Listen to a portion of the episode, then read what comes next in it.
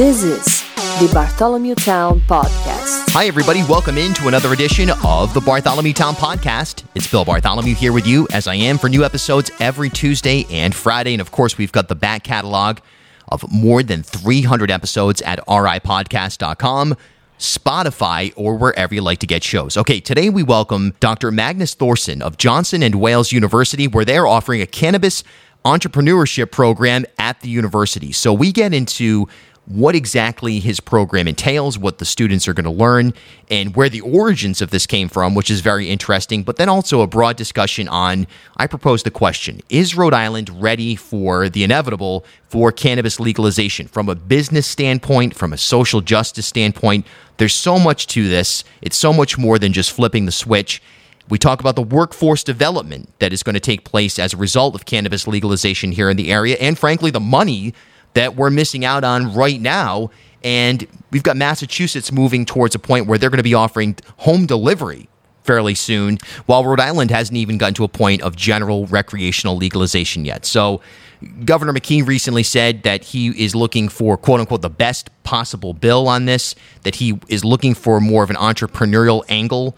Um, this may get bumped to the fall, folks. This may be something that the General Assembly resumes in in reconvenes, I should say, in in the fall, and it goes through then. But it does seem inevitable. There's enormous support um, in, both chambers, and, and likely inside the governor's office as well. So, a pleasure to have Dr. Thorrson here on the program to break all this down with us and talk about the program that JWU is offering right here in Providence. By the way, folks, if you want to help support this independent outlet, Bartholomew Town, offering opinion, analysis, journalism and entertainment, well, there's a few ways you may do so. Of course, just share this or any other episode on social media or talk about the show. That's how we've built this whole thing up. There's been no ad spends or no billboard signs or any of that nonsense. If you want to go a step further, join our Patreon account, patreon.com slash Bartholomew Town, or just click the support link wherever you're listening right now. You'll get exclusive content and you'll be supporting the bedrock of this operation. Patreon.com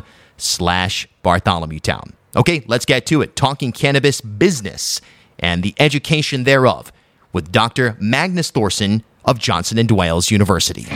Okay, so today we're talking about something that is look, I mean the reality is that when you when you talk about cannabis there are so many elements to it. There's obviously the social justice and equity conversation. There's the just getting out of the way of of human rights frankly element of it, but there's a big business side to it as well and there's an industry that is well underway um, that has been underground, quote unquote, for decades and is now surfaced to the point where we're talking about a multi billion dollar industry. And so I guess let's kind of get right into what you're doing, what your role is, and, and sort of the educational piece of that, and, and where you see this industry going here in Rhode Island.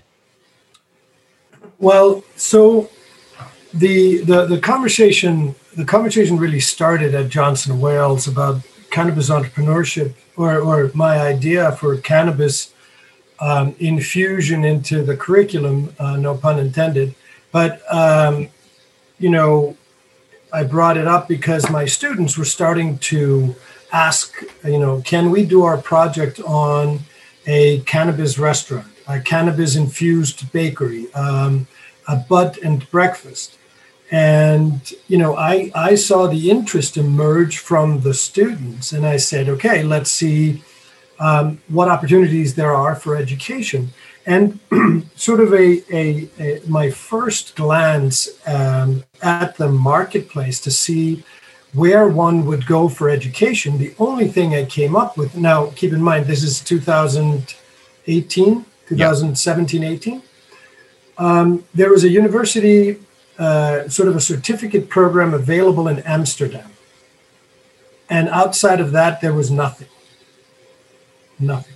There was some conversation about the, you know, the big ag schools were were, were talking uh, about hemp because the conversation uh, in the House and Senate about legalizing, uh, you know, non-psychoactive hemp uh, as an agricultural product had emerged and hemp. Uh, the conversation was mostly about hemp as a solution to climate change.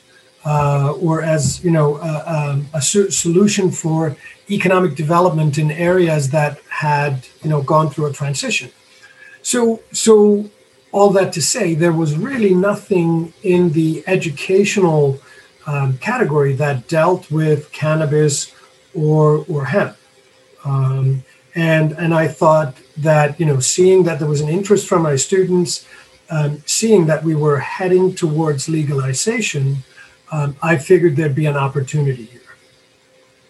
Certainly is, and I mean, of course, you're referencing the Farm Bill, which which ultimately legalized hemp, and and now we see the proliferation of CBD products. I mean, at any gas station you go to, you're going to see honey sticks and this and that and the other. And from an entrepreneurial standpoint, especially whether you're talking about the culinary arts or just broadly speaking, there's there's a tremendous opportunity for people to get involved in. We're waiting to see now. Governor McKee recently said last last week we're taping here in early June, so last week, late May or something, early June, he said that he's looking to sign a bill that does encourage more of an entrepreneurial element than like a state-run good example might be the New Hampshire liquor stores type of model.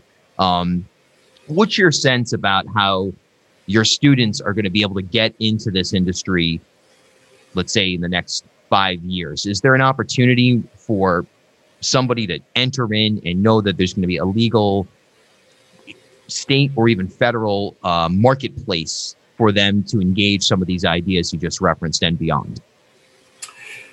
Well, we're, we're already seeing it we're already seeing students, uh, current students that are studying management or hospitality that are uh, already working in the cannabis industry.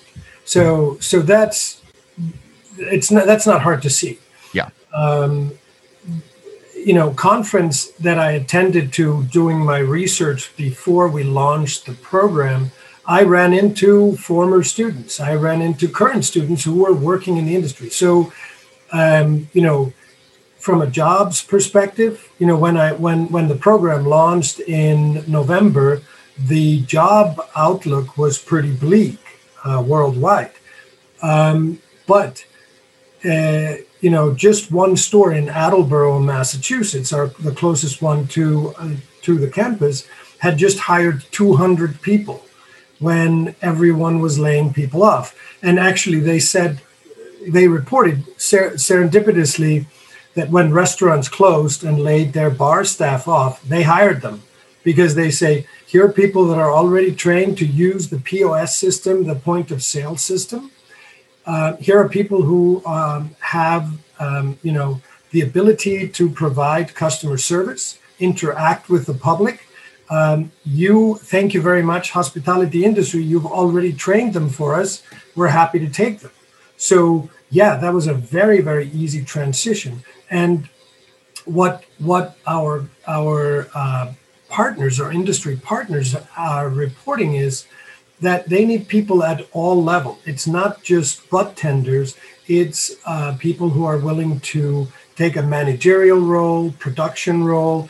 Um, so there's human resource. Uh, there was a huge de- demand for human resource professionals to uh, you know, go through applications and process people as they were being hired. So, yeah, there's there's uh, it's not very hard for uh, me to envision how my students are going to take advantage of this. Um, you know, uh, so so that's one side of the story is is the employment. The other side of the story is opportunities when it comes to opening up their own business. Yeah. And we see people, as you say, um, gas stations, uh, any retail outlet is going to offer the CBD product. But you also see people who are, um, you know, learning uh, intricate parts of chem- the extraction that happens, and they're infusing it into their favorite pastries. Um, they're infusing it into confectionery. Um, you know, one one of our industry partners asked me, you know, would it would it would it be appropriate for us to ask if you could uh, talk to your colleagues at the culinary college and get us somebody who has a background in confectionery? And I said, absolutely. We're interested in them getting well-paying jobs. So yeah, of course. So, um, all that to say, uh, there is opportunities both for them as employers, as employees, and as operators. And you mentioned hospitality. You know, it's not something that I've heard the, the Rhode Island Hospitality Association, Dale Venturini, and so forth here in Rhode Island discuss very much. You know, they're they're focused right now on restaurants, obviously hotels, conventions, so on and so forth. This seems like, you know, the elephant in the room to me. It's like we have the opportunity within months. We should. I mean, th- this may be pushed to the fall in the Rhode Island General Assembly. It does seem in terms of cannabis legalization and, and, and, and what Dan McKee, the governor, may sign. But sometime in the next year, this is going to be legal in Rhode Island. Is Rhode Island ready for this industry? I think Rhode Island has been ready for this industry. We've had um, we've had a dispensary in Providence for uh, a, a, decade or more.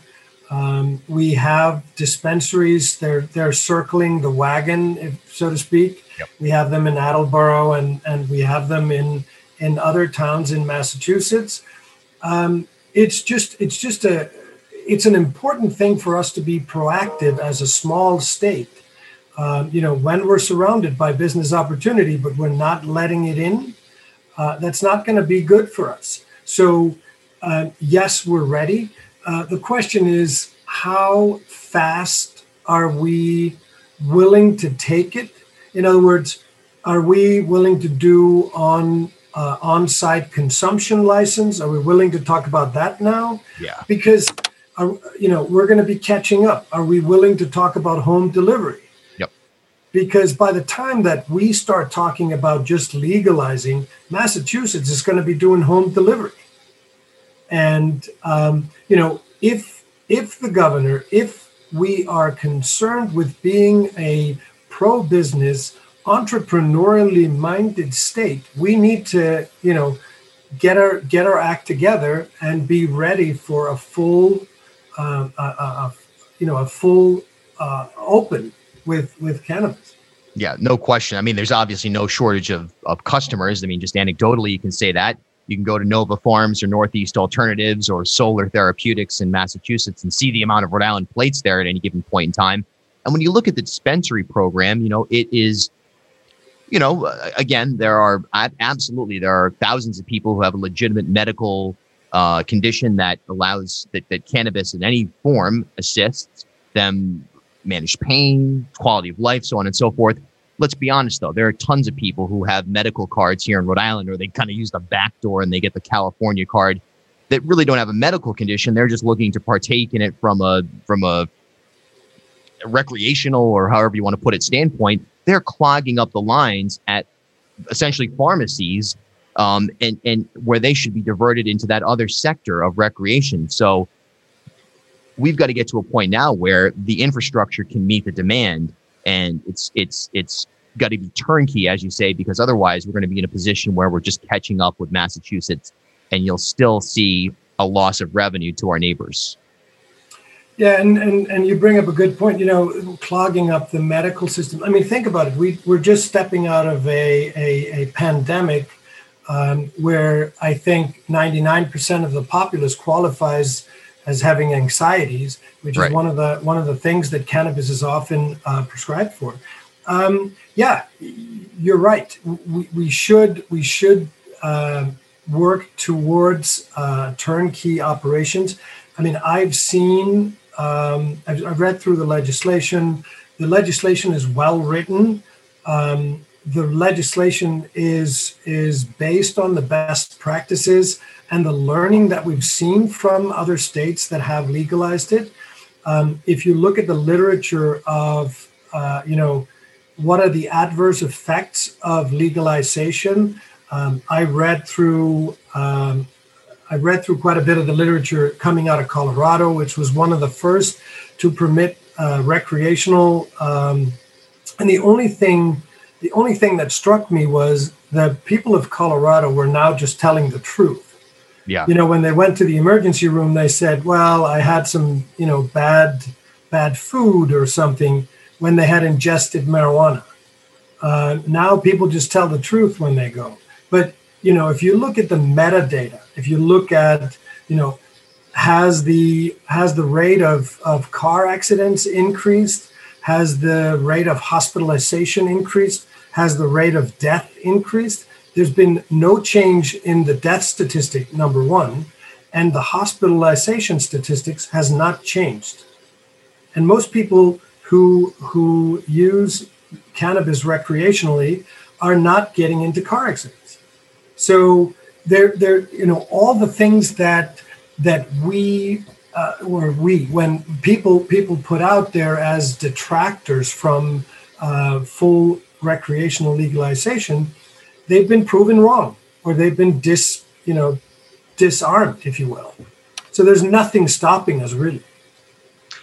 I want to go inside the classroom, go inside the program, and take a look at what a student who engages in this program would, would experience. We'll do that right after we take a quick break right here on the Bartholomew Town Podcast, Rhode Island's podcast of record.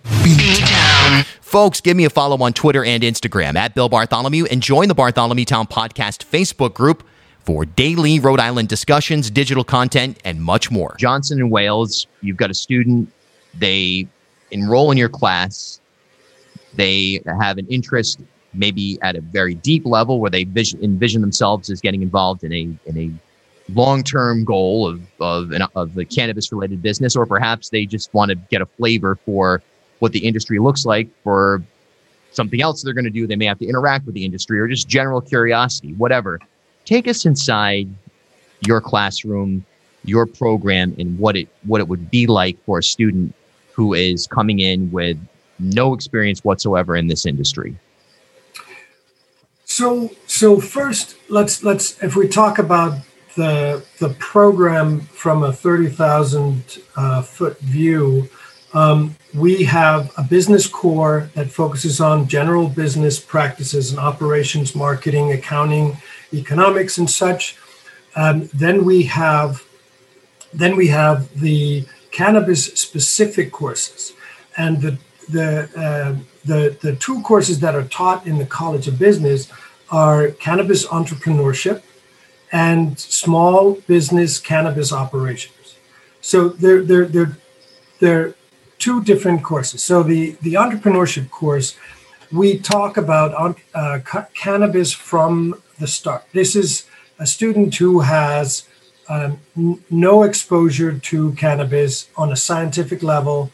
Um, we we start so it's a it's a 16 week uh, course uh, a normal semester course, the first um, four to six weeks are dedicated to the history of uh, the phenology of the plant, um, you know, the, human interaction with cannabis. How has cannabis uh, affected culture, politics? Um, you know, we talk about um, the the the um, the the ban on cannabis? What were the what was the impetus for uh, banning uh, cannabis? And we are going to talk about social justice. We're going to focus on the racial inequities and how cannabis has been used as a tool um, to suppress people of color, uh, Latinx and and African Americans in in the United States. Um, we are going to talk about social justice, what has been done wrong, and what are some of the tools that are available to us to to um, improve life with cannabis. I mean, there. I, I was just going through some.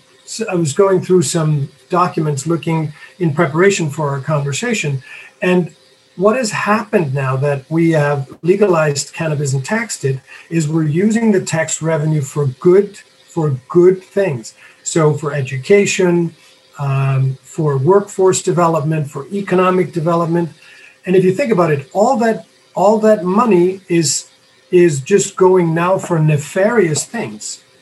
Uh, but when it gets legal, you can start to collect the taxes and use them. I mean, the state of California just collected a billion dollars additionally in tax. Massachusetts, 118 million in 2020. So we're watching that money in Rhode Island go uh, in the underground or, or, or you know, uh, transferred to illegal operations. Anyway, going back to the classroom. So we're going to talk about all that open eyed. And then we get into how to uh, identify a, uh, a sellable product, a value added product, and how to develop and build up a business around that. So, so basically, if you have an idea that you want to do in you know cannabis or THC infused uh, coffee drinks, and you want to make that your your value added product, then let's talk about how do we build a business plan that's gonna actually make sense. You know, not not based on you know uh, dreams and and wishes, but actual dollars and cents and numbers. So that's that's uh, that's the entrepreneurship course the small business uh, operations, cannabis small business operations, is for those who are already uh, come with competencies in culinary arts or baking pastry, whatever whatever their uh, competency is, and they would like to take advantage of this business opportunity and infuse it into what they're already doing. So but both courses are going to address issues of social justice. They are going to talk about the racial inequities that have been, you know, largely driven, you know, by this this uh, prohibition on cannabis. Yeah, I, one of my best friends is is Jamaican, and one thing that he would always say, I've heard him say this literally like ten times in the course of fifteen years. The poster that one out of every 10 college kids has on their wall of Bob Marley with a with a huge spliff has done more damage to his culture and his people um, than than almost anything else. Just the mentality out there that oh yeah, you know, cannabis it's it's it's it's associated it's with an illegal activity, and then that therefore is associated with people of color. And you know, his thing is get let's get those posters down as part of this broad you know, cleanup. And it, he's he's right. And now the narrative is shifting to no, no, no. Cannabis is associated with smart entrepreneurial thinking, um, not even in terms of medicinal or recreational conversations, but who's involved in it.